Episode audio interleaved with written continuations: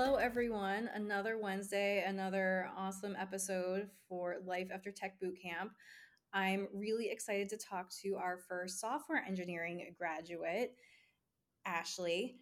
She is currently in a very cool place right now. I will let her talk a bit more about that once I introduce her. But let me share a little bit about Ashley before we get into her story.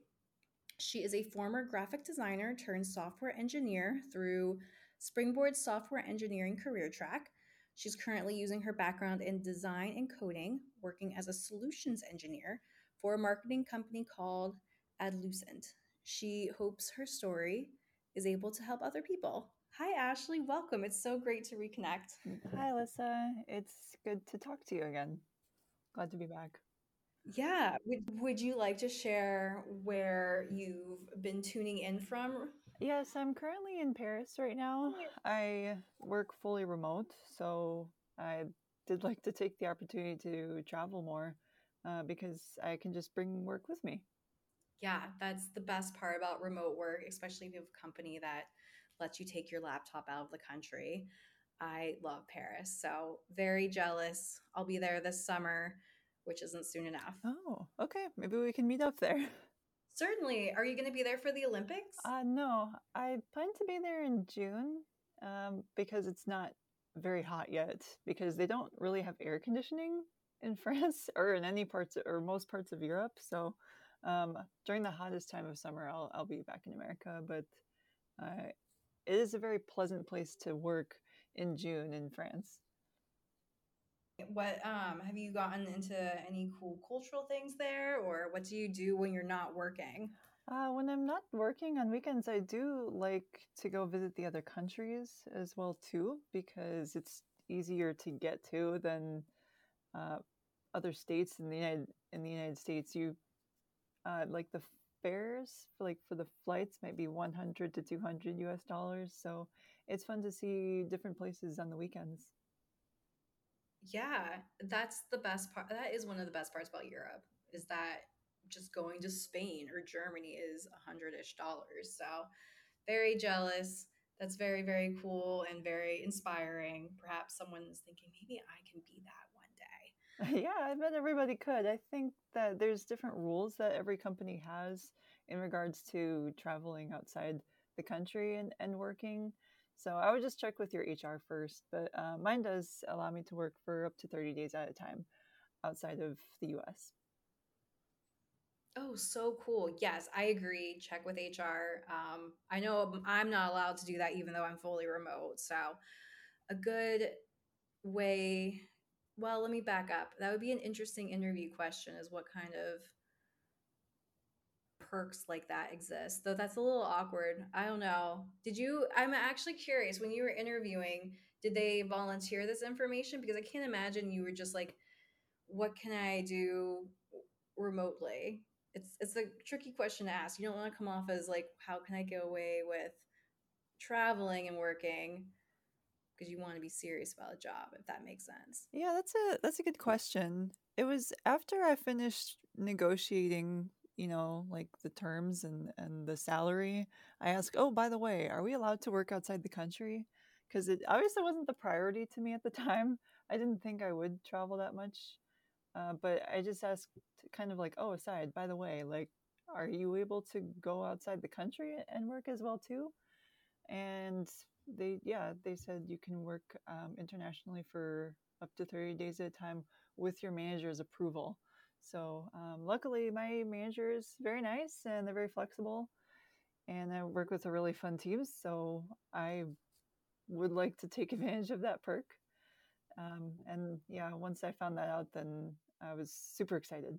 Well, let's hear about where you were before you got to travel for up to 30 days or whatever the policy was let's let's talk about where you started. So um, I know you were a graphic designer. You were living in New York City. Tell me about what was going on. Yeah, I was working as a graphic designer for about seven years before I moved over to software engineering. With graphic design, I eventually started to feel very limited in in the role. it's in my experience a dead end position. And once I felt like I couldn't really move up, I decided to go back to school to learn to code. So I was living in New York City for a while, about four years, and then um, during the pandemic, there was a lot of changes. So I I did uh, move, I did leave New York City and I did move back to Michigan where I'm from to be able to pay for coding school because it's much cheaper to live in Michigan and that's where I learned how to code and I started working as a software engineer in 2021. That's awesome. So I'd love to hear where did coding come within your sphere?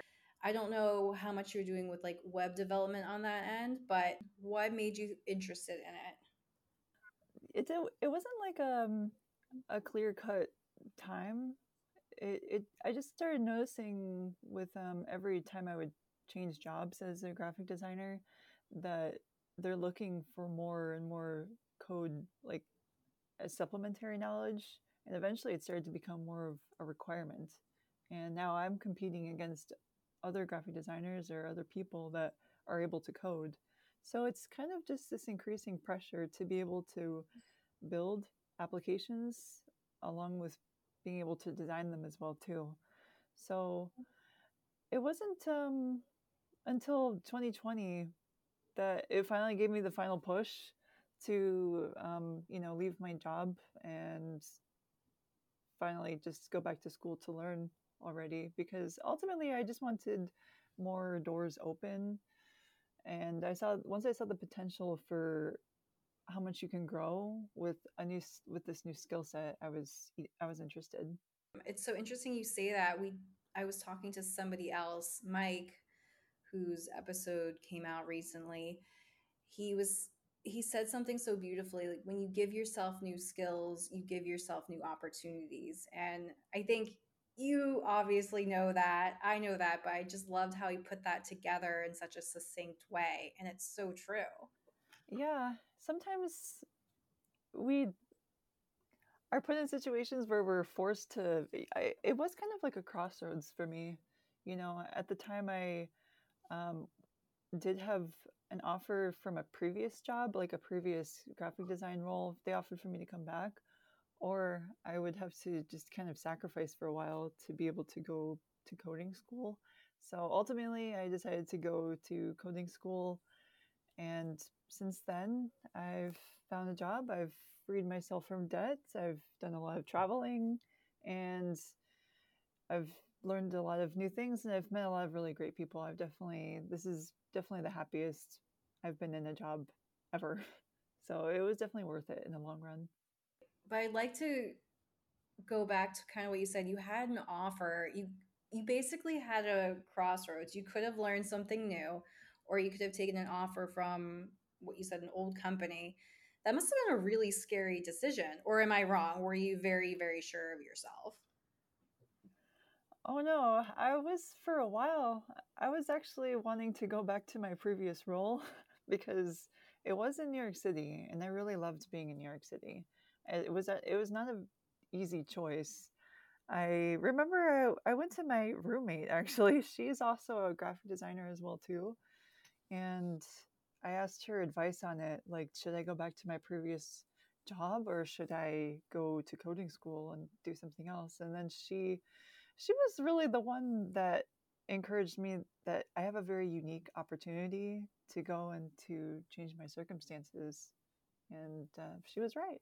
Yeah, I that's great that you had that support too because sometimes I feel like I don't know you but like I get so in my head of am I doing the right thing and sometimes you don't know if it's the right thing until things might work out or they don't but that's great that you had that support system. Yeah, uh, I'm very lucky. I still keep in touch with her sometimes, and she was uh, very happy for me once I did get my software engineering job, and um, it's just been a much needed change. Certainly. I mean, you're in Paris. So let me hear about you're deciding to go to coding school, how did Springboard come into your orbit? Why did you think Springboard was the right choice for you to get to where you are now? Yeah, Springboard was my I think it was my second school I went to. I really went through four programs. Um, I took a workshop first for um, for UI UX. Actually, I was thinking I would do that because that's kind of the logical next step to go to from graphic design. And uh, after taking a few classes for UI UX, I learned that it's good to have some coding as supplementary knowledge. So I took a coding class on the side alongside that, and I realized I liked coding more. So I decided to go in the coding direction, and I found Springboard through an ad actually on Instagram. I was looking around at different coding schools. I was um, interested in there was like three or four at the time, but I liked Springboard because it looked like a newer school, and I did some research on the the creator of of um, the the program, and I really liked the way that they set up their their payment plans and the course timelines and the languages that we're learning as well. So ultimately, I, I, I liked Springboard more, especially the way that you were able to test into the program as well too, because everybody has to take like a, a coding test to uh, enter the school, and I liked their process for that as well too. I remember when I first saw your intake survey for the podcast, seeing someone go from graphic design to software engineering, I was, yeah, you're right. Like it is common for them to switch, or well, that profession to switch into UX. So I was very curious to understand how you were parlaying your graphic design skills into software engineering. Uh, yes, when I was working as a graphic designer, the, you're basically working with every type of media that wh- whatever they ask you, pretty much. So um, I did paper packaging, like hang tags on clothes, and um, I did digital products as well too. So some people may need help designing their websites as well. And you're really limited if you cannot code it. You know, you're only just designing what it's supposed to look like. So that mm-hmm. can be limiting as well too. So that's just kind of one of the things I knew that it's kind of you're limited unless you can learn how to code. So even now in my current position, there's random images and things that need to be photoshopped or need to be changed a little bit or altered. Sometimes they might need like GIFs for certain things. So I'm able to use um, the Adobe Creative Suite for those. And I'm the only person on my team that knows how to do that. So that's what makes it. Um, that's what makes me a little different than normal software engineers because I I have um, Adobe Creative Suite knowledge as well too. Yeah, that's very cool. And I think that's so great to share when someone might not really be interested in UX design. So thank you for sharing all of that and how you connected the dots in that way. So I'd love to also hear, I know you said you did a couple other boot camps. What other things did you do outside of the course that supplemented your knowledge in, for software engineering? Well, Springboard was the main boot camp for for coding. So I learned the bulk of my coding there. Uh, that was like the really immersive long program. Uh, before that, I just took a, a UI UX course, like just a few classes. And then after that, I joined a workshop with She Codes where you're only learning like just the basic HTML, CSS, and basic JavaScript. And then I went to the immersive program with Springboard. And then after that, I joined a program called Outco, which is kind of a job searching support program for software engineers. It's specifically for software engineers. So they help you with um, interviews and testing and data and algorithms.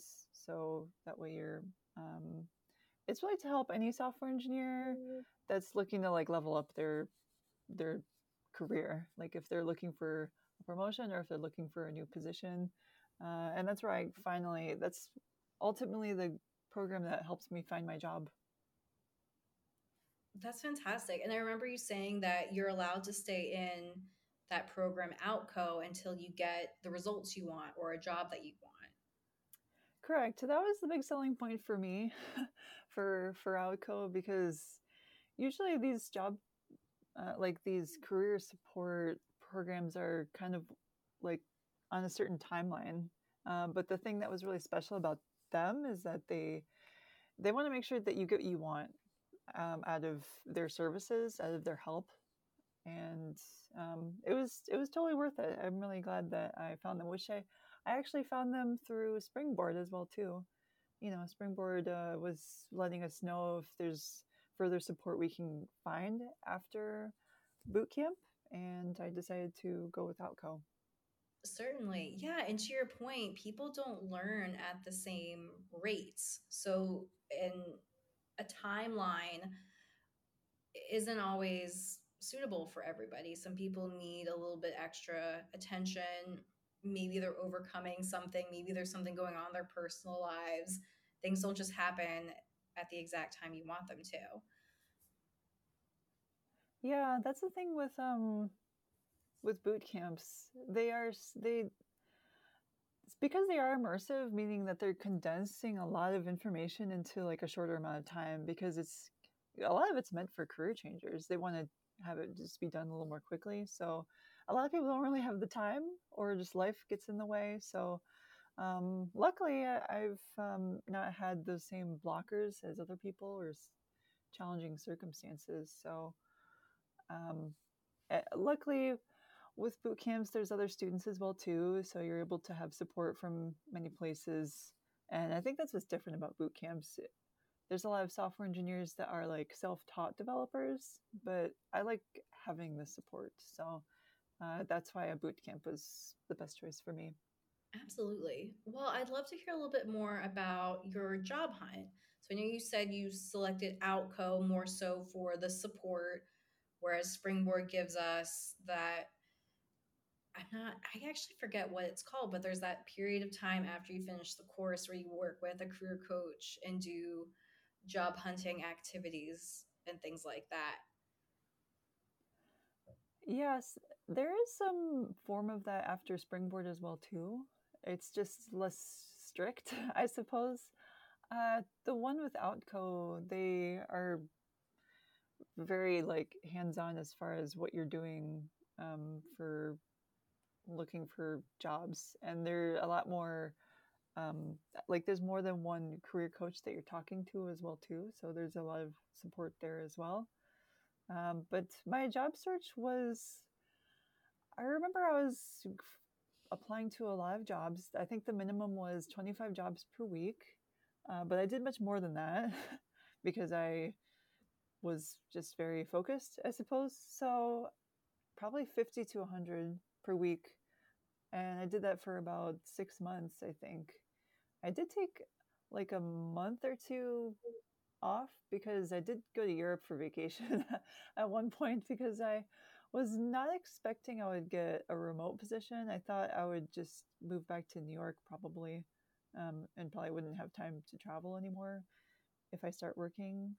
Uh, because at the time, remote work cons- was considered like a luxury and it's very competitive to find them. But I suppose I just got lucky. Um, but yes, I did apply to about 50 to 100 jobs per week, and I had an interview maybe two times per week for about six months. It was a very long six months, though. That is a lot. That is a lot. 50 to 100. That is incredible. First of all, I'm kind of happy to hear that there are that many jobs out there for people there was at the time. Yeah. Yeah, that's n- crazy. But then also, I know LinkedIn makes it easy with auto apply, but that's still like that much a week. That's still a lot of time. so, and then you said you were interviewing on top of that. Yeah, my interviews were because I was applying mostly to front end roles, a lot of them were take home projects or like small exams so I kind of had my days split up between kind of like working on maybe an interview, like a project, and then the other half is probably actually the real interview. So, and you know, there's multiple rounds for every interview. So, usually it takes like 2 weeks for a normal interview for a software engineer. That's still, but if you're doing that multiple times, that's a lot of work on your end and mental state and then also just not knowing what's going to happen. So props to you for being that persistent. That's incredible. I'd love to know you know what do you think you did to make yourself successful in getting these interviews and you know, getting these take home projects? I know of course you can't get every job out there but clearly you were doing something right to get people attracted to your talents I think the resume, I, think you need to have a really nice looking resume. And I did get a lot of support uh, from that with um, with my career coaching. And I just, I guess I do have a pretty interesting story to tell. I don't have a CS degree, so um, there's a lot of different ways to really sell yourself if you don't have like the usual background from for for software engineers. Uh, but that ended up being kind of to my advantage. I think one, maybe because I'm a female, there's not a lot of female software engineers, and two because uh, it's not like a very big career change actually. Um, there's a lot of graphic designers that also code as a supplementary knowledge because they do kind of go hand in hand depending on the job role. So uh, it was a pretty easy thing to look for for the front end developers. So luckily there was a lot available at the time. I don't know about right now, but about a year and a half ago, it, there were there was a lot of roles available for front end. Certainly. Yeah, I also have no idea how many front end roles are out there now just within the LinkedIn sphere that I log into. I log into LinkedIn maybe every three days, and I see just more and more people seeming, I don't want to say desperate, but just really frustrated about finding a job, like more so than ever before across multiple different disciplines. So, you know, I'd love to know if you know someone reached out to you who's been on the job hunt six eight months being like ashley like what could i be doing wrong? Like what do you think you would tell them? Uh, well first thing i would do is i actually i did have that conversation earlier today uh, with because uh, i did go to a tech webinar today uh, and so i did check my company website. Okay are we hiring anybody right now and it's nothing really related. so the first thing I do is check my company if they're hiring. Um, but I think for people who are long unemployed, I would say to continue learning because if um, if you're getting interviews, um, I bet there's something more uh, that you could add to your resume while you're still looking and because there might be something missing. You never know who you might impress by being able to add something else to your resume and if you are just coming from a boot camp there's still plenty of other resources out there aside from a boot camp. It might be helpful to learn a new language in in the time while you're job searching. So i would say to continue learning new skills that are not already on your resume so that way um, you are still able to build your resume. And I would reach out to career support because it's made a lot of difference for me. I think that being open minded about the whole process definitely really helps because I've met some people that are very like, like they they say that they've already heard all this advice before and they sound a little closed off. I think those are the people that end up in long-term unemployment, but I think anyone that's open to help is usually not going to be unemployed for very much longer. Interesting. Yeah, I I also agree. I I don't know if this sounds harsh, but I can typically tell when someone does an informational interview with me or if I'm talking to them, I can typically tell if they're the types that are going to do the work and then eventually land a role. I don't know what it is, but there's just a different way that they approach the job hunt and approach life. And I think a lot of it is that constant learning and that constant um, just talking to people and learning what they did to see how it can apply to them. When I see that kind of personality, I do have more faith that that person will succeed versus somebody who almost feels entitled to a job. Like they just did their boot camp, check the box, and think, why aren't the jobs coming to me? Yeah, those are what we call soft skills. You know, the ability to just be, you know, easy to work with, um, easy to train as well too. And that's not really something that you can teach somebody. Uh, so you can always learn like a new language. You can learn the new coding skills, but um, it, soft skills are not really something that can be taught. So I think people with good, you know, personable skills are a little bit better off. Another thing to keep in mind for the tech industry, especially for software engineers, remember that it's kind of like a, a circular, a circular um, span that we go through. It's for the first part, it's like it feels like the industry is very saturated. So there's a lot of people looking for like a small amount of jobs, and then later on in the year, it'll be like reversed.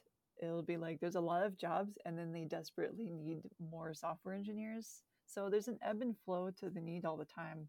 So i would just urge people that are looking to just continue trying because i promise we still need more help and we definitely do need different skill sets depending on the jobs because it's constantly changing it's kind of like musical chairs you know especially with um, it being common in the industry for software engineers to hop around because that's usually how people get bigger salaries is from moving roles after every couple years. So I think there's room for everybody.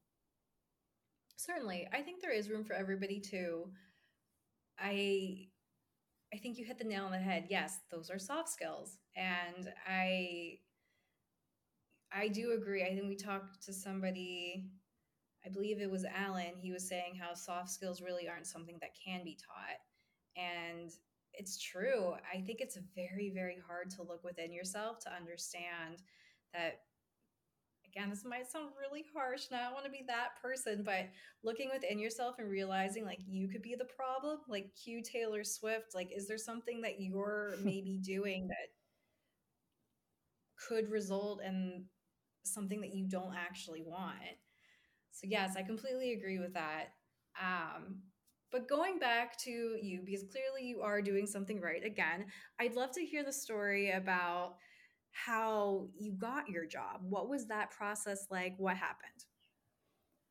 Yeah, it's not a traditional story, you know. Usually the software engineering interviews are like five or six rounds. Uh, if you're talking to different team members, maybe you have to do like a test and everything. But Adlucent is not really a traditional tech company either. They're pretty progressive. So I guess it kind of is reflective on their interview process as well too. I had um, an interview with my supervisor, what was going to be my supervisor, and we just had um, like just a Google Meet where she's asking me the, the usual questions and then the next interview was with my CTO. So, like my boss that I have now, he, I was, it was a Google Meet, but he was on the phone, like driving to pick up his kids from school. so he was just asking me questions as well too. And then I, uh, I, you know, didn't hear from them for a while. And then I remember there was a I think it was like a Friday afternoon. I'm actually not even at home. I was out at my friend's place on a Friday afternoon and he calls me like on my phone. Um, and he asked me like, "Hey, we're about to have this Google meeting in a, a at five o'clock, which was in like ten minutes from that time." And I said, "Because uh, you know you don't want to like um, insult them." And I said, "No, I'm sorry, I'm not even home right now. I'm like not anywhere near my computer. and he's like, well, that's that's totally fine, but uh, we're hoping to um, by Monday to have like a offer letter for you and everything, and um, get you get you started soon. And I remember I was just like jumping around. I was so excited because it was a long search that was really grueling, and um, I was yeah, it was it was a it was a great moment. Yeah, after 50 to 100 applications a week over the course of six months and finally getting that we're sending you an offer letter oh i i feel secondhand relief for you. Like that's amazing. And also just really funny how they kind of bombarded you. Like what is with people calling randomly? I mean call me randomly if you want to offer me a job but still that's that's a lot of pressure but i'm glad he took it in stride I know. It was um it does make a really great story, but it was certainly not a traditional I think the other software engineering positions that I was applying for was normally about 3 or 4 rounds. Yeah. Okay. Yeah, that's great. And I remember you said a bit ago that this company is pretty progressive. So I'd love to understand what makes it progressive versus a company that's not. Well, I think they're pretty far ahead of the like remote work culture. They don't it's it seems like there's a lot of people that are like or a lot of companies that are forcing people to move back to the office.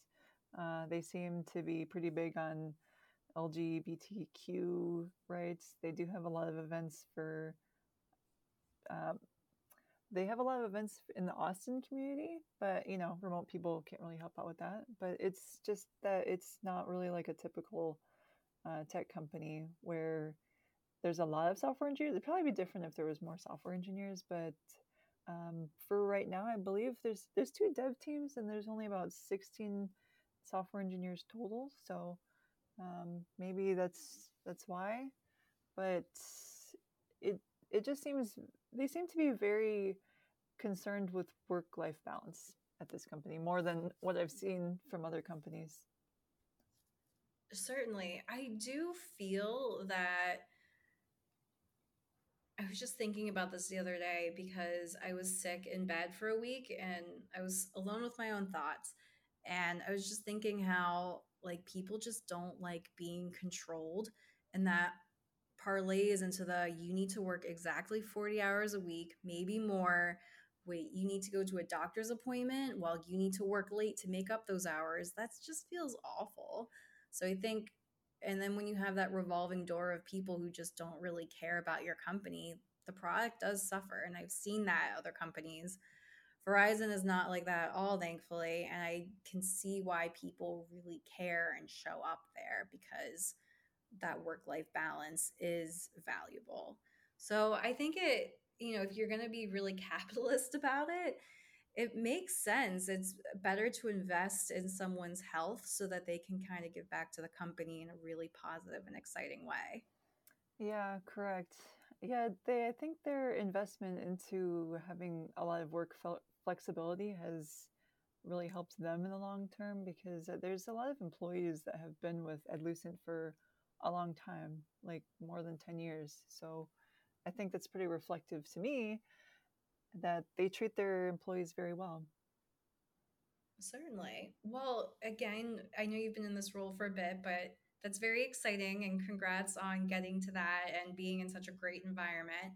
I would love to hear, you know, we already know you have a great work life balance, but when you do have to work, what's that like? What are, is your day in, day out, your week, your month? What's that like?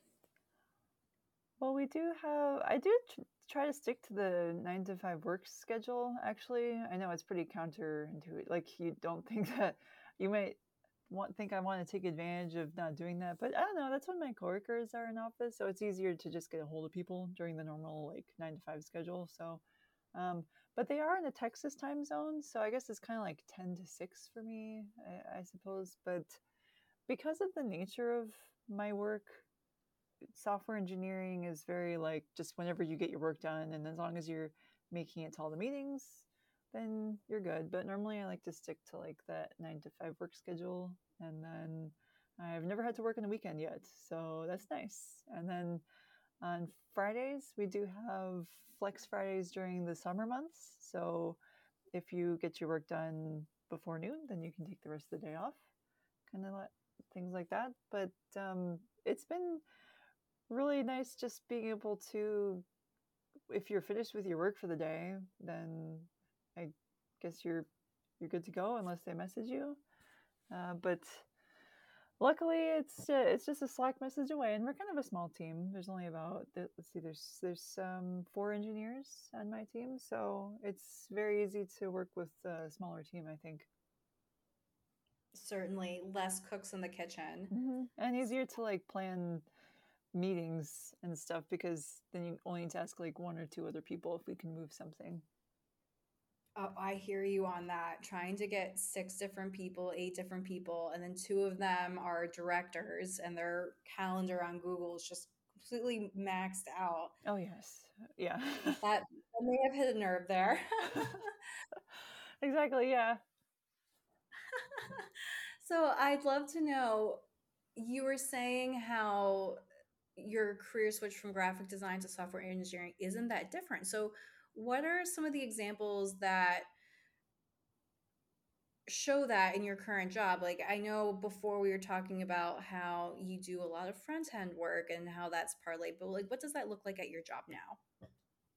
Mm, right now i do need to create wireframes because we are building a software that's brand new that has never been made before so it's pretty conceptual to like describe how it's supposed to look so I actually create wireframes using a software called Figma. And within Figma, sometimes there are times that you need some images that I need to kind of modify in Photoshop. So I use uh, that to create wireframes. And then there's a lot of meetings about the Figma, if we like the way that it's supposed to look and it can be done in code, then I make it on the front end. And then we do have three backend developers that uh, do the backend code for that and all the schemas. And sometimes I help out with um, the schema and the endpoints and some of the data. So I am trying to learn a little bit more of the backend because I'm working towards being just a regular full stack developer, hopefully this year. Uh, so using wireframes and um, the Adobe Creative Suite to create images just wherever they're needed with this company is how my past experience as a graphic designer connects. Certainly. And I was going to ask, you know, were you going to start to learn the back end? And it sounds like that's a goal for this year, as in we're talking in January 2024. So, what's that process to get to that goal looking like? Yeah, so my first year, I was pretty much strictly in the front end. And with me being the only front end developer, and there's a lot of back end work to do, uh, I've slowly uh, been learning about more things that we're doing on the back end, and, and I've been able to try it out myself. So that way I'm able to help out with some of the tasks that need to be done there my goal for this coming year it's going to be my two year anniversary working for this company. Every company does um, their like salary evaluations differently but for my company they do that on your work anniversaries. So it's going to be my two year anniversary so i would like to be able to ask for a title change when that time comes and be able to talk about how I'm able to work in the front end and the back end. And hopefully uh, that'll open more doors for maybe a title change, maybe a negotiation in salary. So I think that's my goal for this year. That's fantastic. Well, I'm rooting for you. I'm sure you'll get there because I can tell you work very, very hard. So, very, very exciting. I hope I get to see that update on LinkedIn. Thank you even sooner than the end of the year. Yeah, I think it's in this over the summer. That'll be my work anniversary. That's very exciting and rooting for you over here. So, with that, I would love to know um, is there anything that we haven't really talked about that you want to touch upon and share? So I think my advice for other career changers that are going through boot camps, especially with Springboard. It is a very good education. Uh, although I've um, never been through another like immersive boot camp, but the education that we do get from Springboard is very good, and there's a lot of resources out there. So if anyone is feeling very lost, then always reach out for help because uh, this is a kind of a different culture for people that work in the tech industry. There's a lot of support, and um, there's a lot of imposter syndrome that we all have at some point. So I would just to give advice to the career changers that there is a need for your past skill set as well too. So to not give up and to keep trying. Certainly. And on that note, do you have any more specific advice for women looking to get into software engineering? Because I know you said there aren't many of them. Oh yes, the women I understand it's very usually it's more difficult for women to be software engineers because sometimes software engineering can be time consuming time can time consuming to learn and to do it sometimes.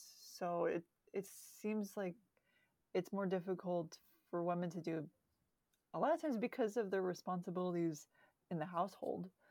Um, but it's we're very much needed as well too because we tend to be um, better at the front end and we do offer a different set of skills aside from all of the backend developers although i did meet quite a few very talented female backend developers but it's just really important to the industry that there's more diversity in it because right now I think it's still only like 16 or 18% female for software engineers.